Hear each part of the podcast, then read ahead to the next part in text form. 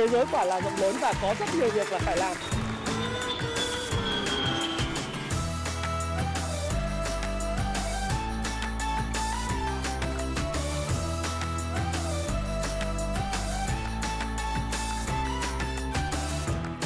Hi, xin chào tất cả các bạn. Chào mừng các bạn đã quay trở lại với channel của Thái Phạm và 8 giờ tối ngày hôm nay chúng ta sẽ đến với chủ đề. Chủ đề này chắc chắn bạn sẽ quan tâm. Vì bạn đang rất mong muốn được biết rằng là vào sáng ngày thứ năm, tức là tối ngày mai Fed sẽ họp. Và Fed họp thì sẽ tăng lãi suất bao nhiêu phần trăm?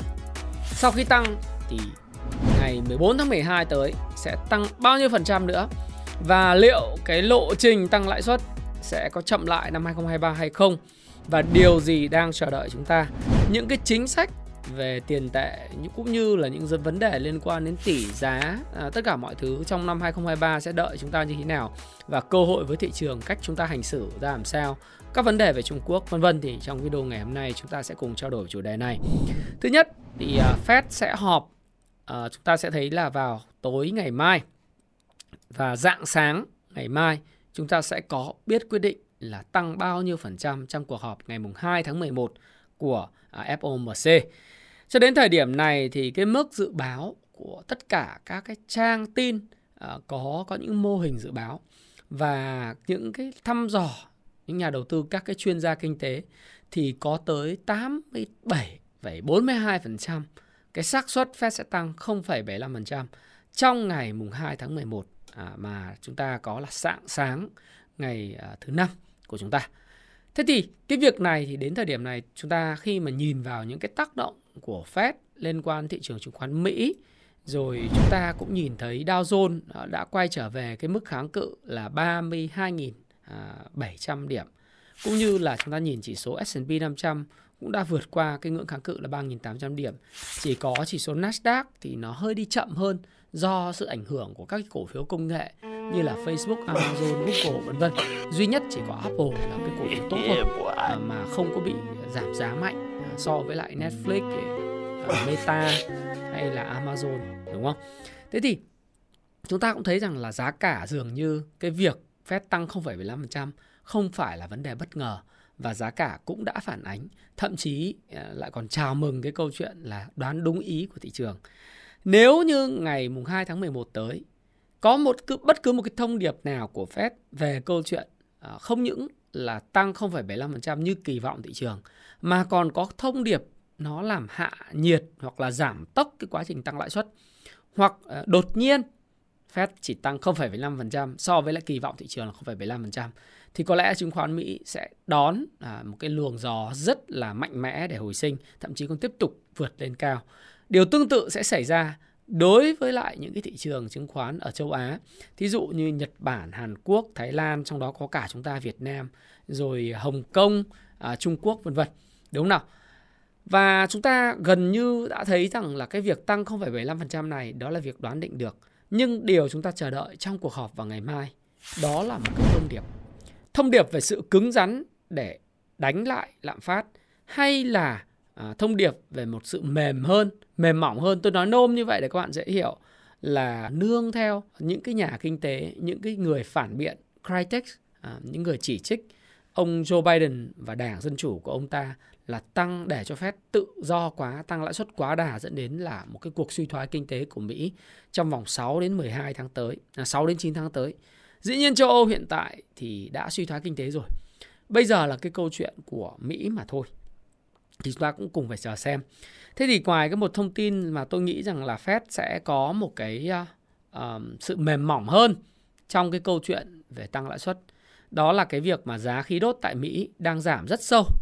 Nó có thể kéo cái lạm phát của Mỹ giảm mạnh. Và đây là những cái dự báo của các cái chuyên gia bởi vì cái nguồn cung khí đốt từ các nhóm thuộc khu vực Bắc Mỹ dự kiến tăng lên cùng với nhu cầu uh, tại chính khu vực này giảm đi sẽ khiến cho cái giá của khí tự nhiên natural gas nó giảm đi. Trong khi đó thì ở châu Âu các bạn cũng thấy rằng là trong một cái quá trình chuẩn bị các cái kho dự trữ về à, cái khí tự nhiên cho mùa đông ấy à, thì người ta đã để cái giá dầu à, cái giá khí tự nhiên rất là cao để các cái thương nhân vận chuyển từ châu Á, từ Ấn Độ, từ Trung Quốc sang rồi từ Mỹ qua để lấp đầy các kho chứa. Thì bây giờ các kho chứa đã đầy Và năm nay kinh tế châu Âu lại suy thoái thì cái nhu cầu cũng giảm và cái nguồn cung thì được đảm bảo. Thành thử ra là cái giá khí tự nhiên nó cũng sẽ đã giảm tại khu vực châu Âu. Nếu các bạn nhìn cái giá khí tự nhiên thì các bạn thấy rất rõ là giá khí tự nhiên giảm từ là 9,8 đô la một triệu đơn vị nhiệt Anh chỉ ngày hôm qua à, có đợt tăng thế nhưng mà cái đợt tăng này cũng chỉ lên mức 6 tức là từ cái mức 10 đô la đã giảm xuống còn mức khoảng 6 đô la trên một triệu đơn vị nhiệt Anh, một triệu BTU ạ. Thì cái việc này là một cái việc rất tốt và theo các cái chuyên gia thì à, cái giá khí tự nhiên này, đặc biệt là theo tờ Wall Street Journal thì sự suy giảm về giá khí đốt này có nguyên nhân trực tiếp từ thời tiết ấm lên này. Sản lượng nội địa của Mỹ cao kỷ lục với đơn giản là giá đang được giá người ta thúc đẩy khai thác và các khu vực dự trữ khí đốt đã đầy lên tính từ cuối mùa hè, à, cái mùa bật điều hòa của người Mỹ. Và giờ đây giá khí đốt giảm xuống và giá khí đốt giảm xuống thì lập tức sẽ tác động tới giá năng lượng. Và giá năng lượng giảm thì lạm phát giảm và lạm phát giảm thì khi mà cái con số đó được nhìn thấy vào cái thời điểm lạm phát của tháng 11 rồi nó sẽ ảnh hưởng các cái quyết định của Fed vào tháng 12. Rồi tháng 12 mà CPI lại giảm thì nó sẽ ảnh hưởng đến cái lộ trình tăng lãi suất năm 2023. Như vậy thì chúng ta có thể có quyền kỳ vọng là cái sự khó khăn nhất của thị trường thị trường tài chính toàn cầu nếu mà chúng ta nói về cái vấn đề liên quan tới việc điều hành tỷ giá, điều hành lãi suất của các quốc gia thì đã dần dần chuẩn bị đến hồi kết thúc. Đã dần dần chuẩn bị đến kết hồi kết thúc rồi. Và theo như các dự báo, à, nói thêm về giá khí đốt một chút là các dự báo của các cái chuyên gia Goldman Sachs thì tôi rất thích Goldman Sachs các bạn ha. Thì người ta dự báo rằng là cái giá khí đốt tại Mỹ ở mức trung bình nó sẽ vào khoảng 5 đô la trên một triệu đơn vị nhiệt Anh thôi. Như vậy là nó sẽ còn giảm đâu khoảng tầm 20-25% so với cái thời điểm giá cả hiện tại. Và theo cũng theo Goldman Sachs và JP Morgan thì họ cho rằng trong cái bài phỏng vấn à, gần đây và một cái bài viết thì nhóm chiến lược gia của JP Morgan thì dự báo rằng là chu kỳ tăng lãi suất toàn cầu sẽ chấm dứt vào đầu năm 2023. Nếu như Fed các bạn xem á, nếu Fed tăng lãi suất 0,75% lần này thì cái mức lãi suất của Fed sẽ lên mức là 3,75 và 4%. Cuộc họp vào ngày 14 tháng 12 tới, chúng ta sẽ kỳ vọng sẽ có một lần tăng lãi suất lên 0,5% nữa. Đấy. Và nếu tăng 0,5% nữa thì nó sẽ lên mức là 4,25 cho đến 4,5%. Và như vậy, so với mục lãi suất mục tiêu là 5 chấm thì cả năm 2023 cái dư địa của Fed chỉ còn là 0,75. Nếu như chúng ta tăng một lần 0,75 nữa thì cái mức lãi suất sẽ lên là 5 đến 5,25%. Và như vậy thì các cái chuyên gia của JP Morgan Chase, JP Morgan, Goldman Sachs và các nhà kinh tế đều dự báo rằng chu kỳ tăng lãi suất toàn cầu sẽ chấm dứt vào đầu năm 2023. Và lúc đó mức lãi suất norm thông thường sẽ rơi vào khoảng tầm 5 đến 5,25%. Tất nhiên, với mức lãi suất này thì cái mortgage rate, cái lãi suất mà à, trả tiền vay thuê nhà, mua nhà đó nó cũng sẽ lên khoảng tầm à, tôi nghĩ là 8,5% tại Mỹ là mức rất rất cao. Giá nhà Mỹ chắc chắn sẽ giảm xuống. Chúng ta sẽ đánh giá tác động của nó. Rồi à, thị trường chứng khoán sẽ rung lắc. Rung lắc thì đã rung lắc rồi. Có thể nó sẽ cứ đi ngang trong chiếc hộp như chúng ta vẫn nói đó là trong một cái vùng trading range và cổ phiếu nào yếu sẽ tiếp tục yếu giống như cổ phiếu Meta. Cổ phiếu nào mạnh vẫn mạnh như là Apple, à, Amazon, rồi à, Google, Alphabet có thể là sẽ giảm giá. Những cổ phiếu công nghệ không còn được ưa chuộng nữa mà sẽ là thời kỳ của các cái cổ phiếu ngành năng lượng, ngành dầu khí và các cái dòng cổ phiếu hóa chất vân vân, năng lượng, à, những cái gì thiết yếu y tế, bảo hiểm, sức khỏe thì những cái thứ đó nó sẽ tiếp tục mạnh. Rồi các cổ phiếu ngân hàng thì nó do cái lãi suất tăng lên và cho vay được ở mức lãi suất cao. Mặc dù cái nguồn thu nhập có thể giảm nhưng đối với Mỹ thì cái ngân hàng của Mỹ nó mạnh. Thì thành thử ra cái stress test tức là cái cái một cái phép thử À, đối với ngành ngân hàng của Mỹ ở cái vùng lãi suất này và lãi suất cho vay cao đấy ờ, tôi nghĩ rằng là vẫn rất ổn thị trường bất động sản thì sẽ xì hơi và đang xì hơi rồi có những cái ờ, khu vực là đã giảm tới 27 2%. Ờ, bình quân là giảm khoảng độ 18% tại một số cái bang. Một số cái bang hot hơn ở phía bờ Tây như San Diego tất cả mọi thứ chỉ mới giảm gần 10% thôi, nó chưa phải là cái mức độ giảm lớn. Nhưng mà đối với lại những cái bang mà xa xa hơn mà cũng giống như là Penny ấy, thì bị giảm rất mạnh. Như vậy chúng ta có thể thấy rằng là cái cái thời kỳ khó khăn nhất, gần khó khăn nhất của cái thị trường tài chính toàn cầu nó chuẩn bị qua đi. À, nó chuẩn bị qua đi. Và việc Fed tăng lãi suất 0,75% này nó lại là một lần nữa khẳng định rằng cái việc này nó đang tới gần rồi. Đấy.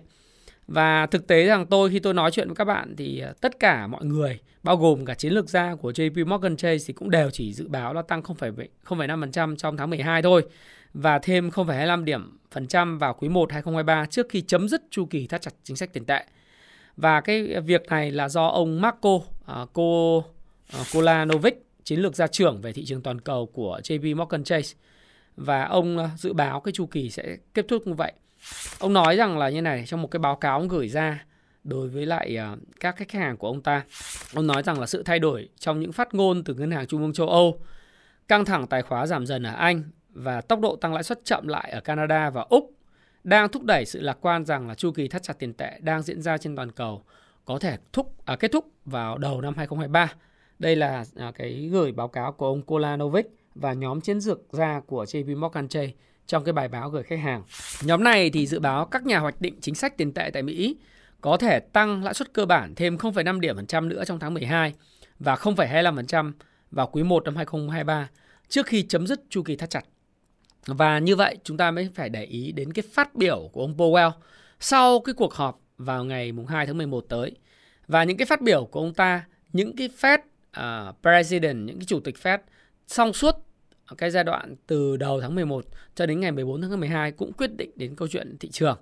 Và tôi thì tôi nghĩ rằng là cái dự báo này cùng với cái bản đồ dot plot của Fed cho thấy cùng lắm thì mức à, giống như là Ray Dalio hay tất cả những chuyên gia khác đều dự báo đó nếu các bạn xem những video của Ray Dalio thì cái câu chuyện là giữa lạm phát nó sẽ hạ nhiệt về ngang với lại cái mức lãi suất mức lãi suất là vào khoảng 5 đến 0 5,25% thì lạm phát sẽ cũng sẽ về mức khoảng 5%, sẽ rất lâu rất khó để nó về mức 2%.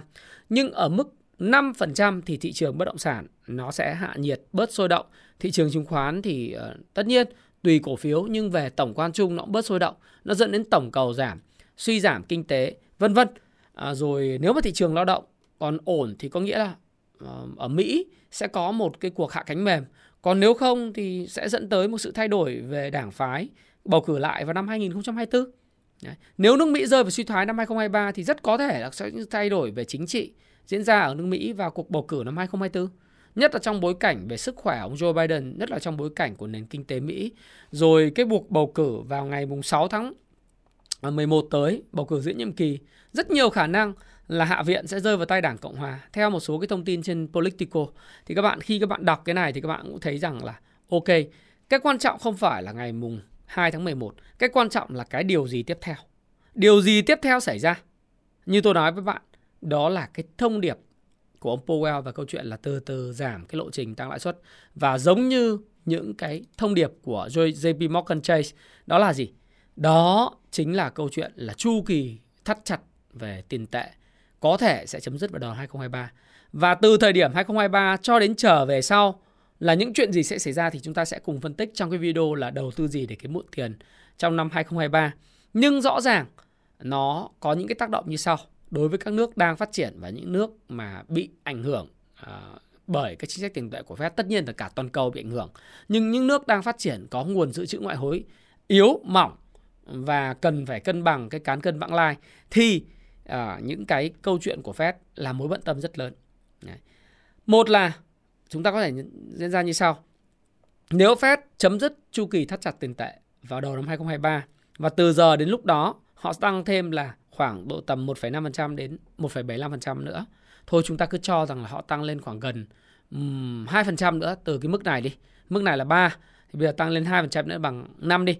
Thì có nghĩa rằng là mức lãi suất kỳ vọng của các nền kinh tế mới nổi nó sẽ tăng thêm cái mức điều hành vào khoảng tầm một cũng phải 2% trên 2,5% nữa. Đấy.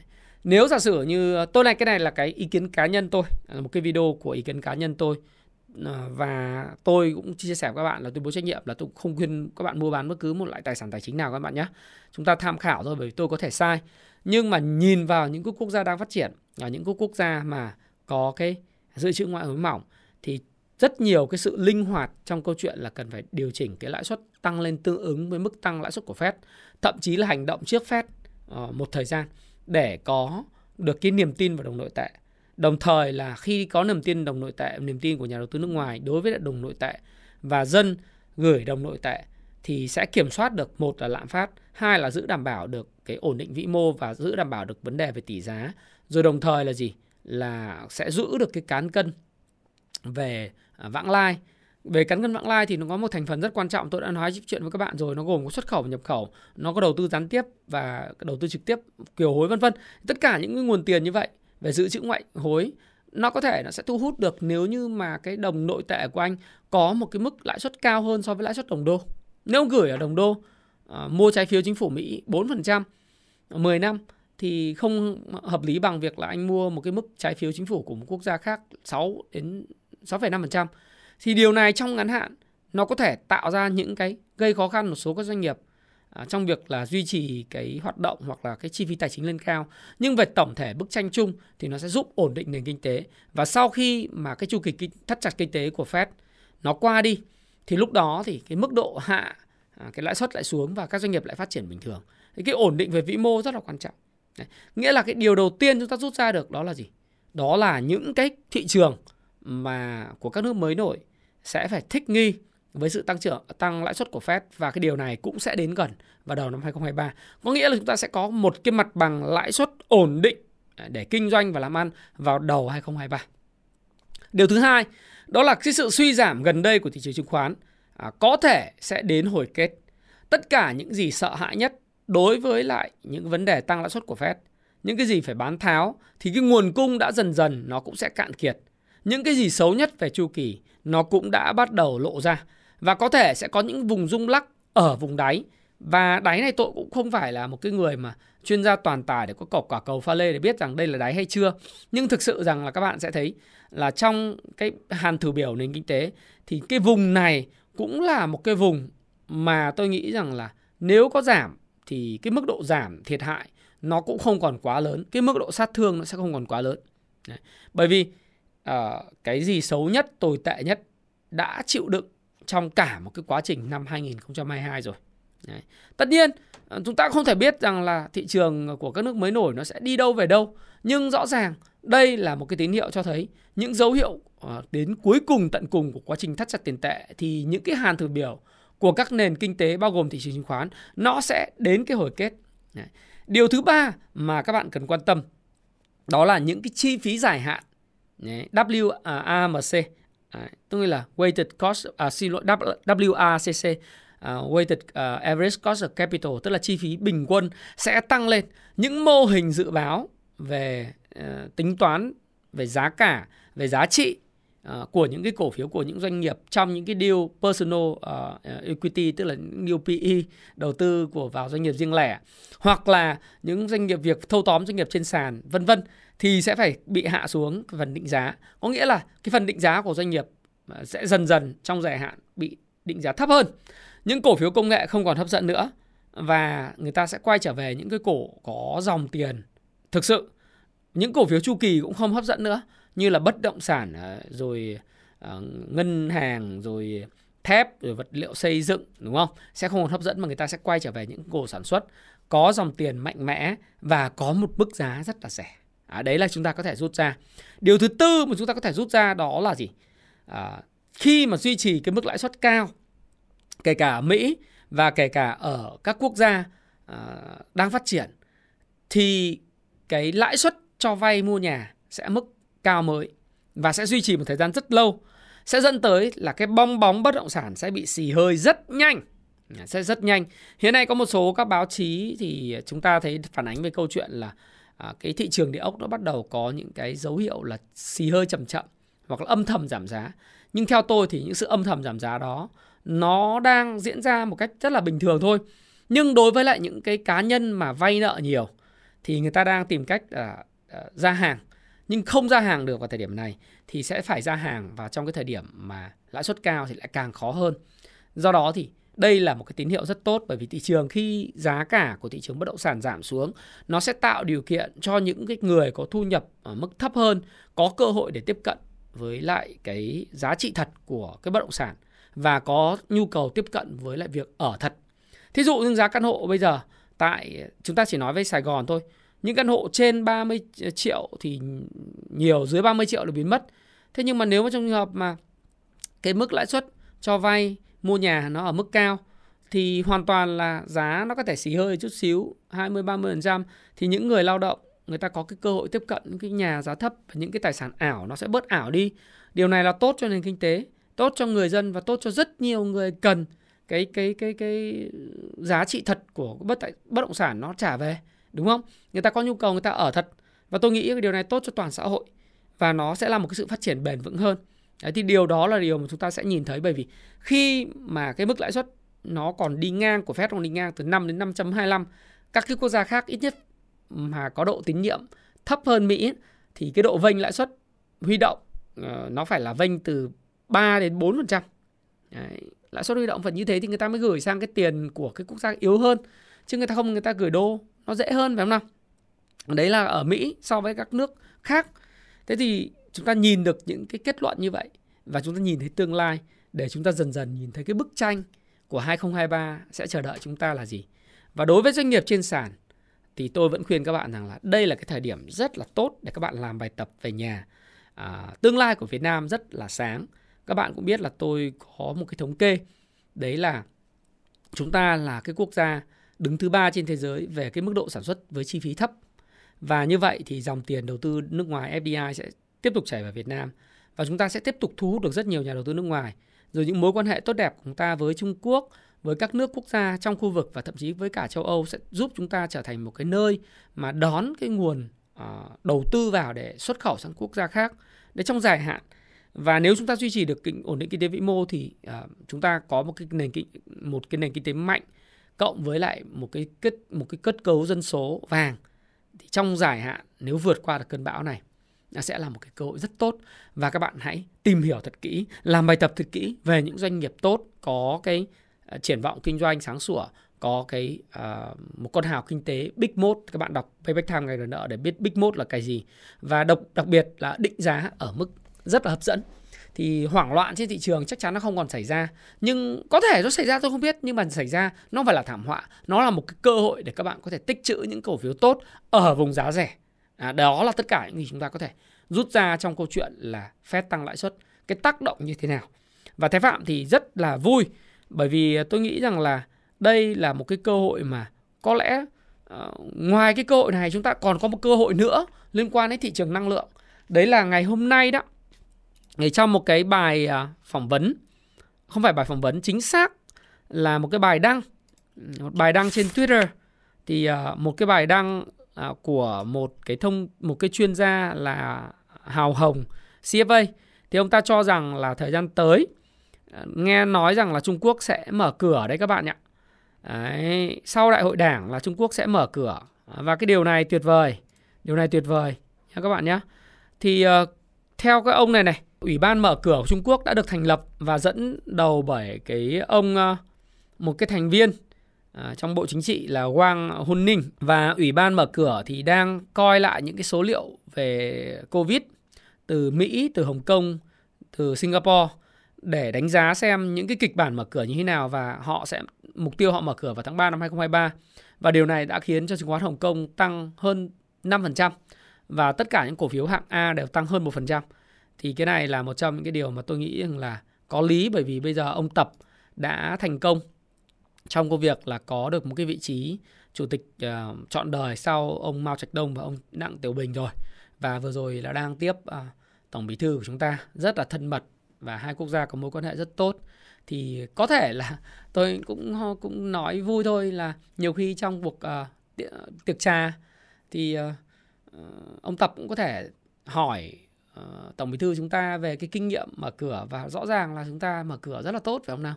Và trung quốc Ờ, cần phải mở cửa thế giới nhớ trung quốc và trung quốc cũng nhớ thế giới khách du lịch của trung quốc được chào đón khắp nơi trên thế giới, đặc biệt là ở Việt Nam phải không? Nha Trang rồi Phú Quốc rất nhớ khách trung, du lịch Trung Quốc. Nếu không thì làm sao mà và Quảng Ninh, Hạ Long quê tôi nữa. Rất, rất nhiều khách Trung Quốc đến, lúc đấy nó mới sôi động ấy. Thị trường nó mới phát triển được. Đấy, và cái việc giao thương giữa các quốc gia nó mới thể trở nên bình thường, hàng hóa nó bình thường, không có cái tình trạng các cái xe, công ty bán xe ăn chặn của khách hàng, vài trăm triệu đồng ăn chênh lệch một cái xe do thiếu chip. Ờ, chủ yếu là do ở Trung Quốc ờ, tắc nghẽn về cái chuỗi cung ứng. Đấy. đúng không? Thì những cái chuyện đấy là là cái chuyện mà vui mừng. Trung Quốc mở cửa là chuyện vui mừng. Thì ngày hôm nay khi mà đang làm ờ, cho các bạn cái video này thì giá dầu cũng bắt đầu thể hiện cái kỳ vọng này khi tăng trên 1% trong phiên của Âu và phiên của Á. Thì điều đây là một điều rất là tốt chúng ta hãy cùng đợi xem sao nhé và những cái đánh giá của tôi một cách rất là nhanh, cũng như nói thế nhanh thế thôi. Các bạn bảo là thầy chỉ làm cái video này trong vòng 25 phút rồi sao đánh giá nhanh như vậy. Nhưng thực tế ra thì tôi thích cái câu chuyện nói chuyện như này này. Để làm được chuyện mà đánh giá nhanh với các bạn năm 25 phút này, thì tôi đã chuẩn bị nó trong vòng mà mười mấy năm nay, với những kiến thức kinh tế vĩ mô, với những cái gì mà tôi đọc và học hành và phát triển liên tục các bạn có thể tìm hiểu về cái cuốn Basic Economics là kinh, học, kinh tế học cơ bản, kinh tế, kinh tế vĩ mô, A bờ cờ. Không có chart, không biểu đồ gì mà chúng tôi sẽ phát hành trong tháng 11 tới. Các bạn có thể đặt trước trên trang web của Happy Life để các bạn có thể hiểu về vĩ mô hơn và từ đó quyết định đến cái câu chuyện về kiến thức, về tầm nhìn và từ đó bạn có thể có được cái công danh sự nghiệp của bạn trong lĩnh vực đầu tư kinh doanh và phát triển bản thân. À, Thái Phạm cảm ơn bạn đã lắng nghe và hy vọng rằng tất cả những điều gì chúng ta nói ngày hôm nay, ngày mai sẽ diễn ra như vậy. Quan trọng nhất đó là tầm nhìn của bạn đối với lại tài sản và bất động sản. Nếu bạn vay nợ lời khuyên của tôi là hãy cấu trúc lại khoản vay của bạn càng nhanh càng tốt. Và nếu bạn dùng mặt zin thì phải cắt bớt mặt zin, đúng không? Để cơ cấu khoản nợ theo hướng nợ tốt thì giữ nợ xấu thì phải bỏ đi. Và đồng thời đối với chứng khoán đây là cơ hội Việt Nam luôn luôn là cơ hội. Đấy. Và thời điểm này là thời điểm rất là tuyệt vời kể cả những gì khó khăn về tín dụng, những gì khó khăn vân vân từ giờ đến cuối năm.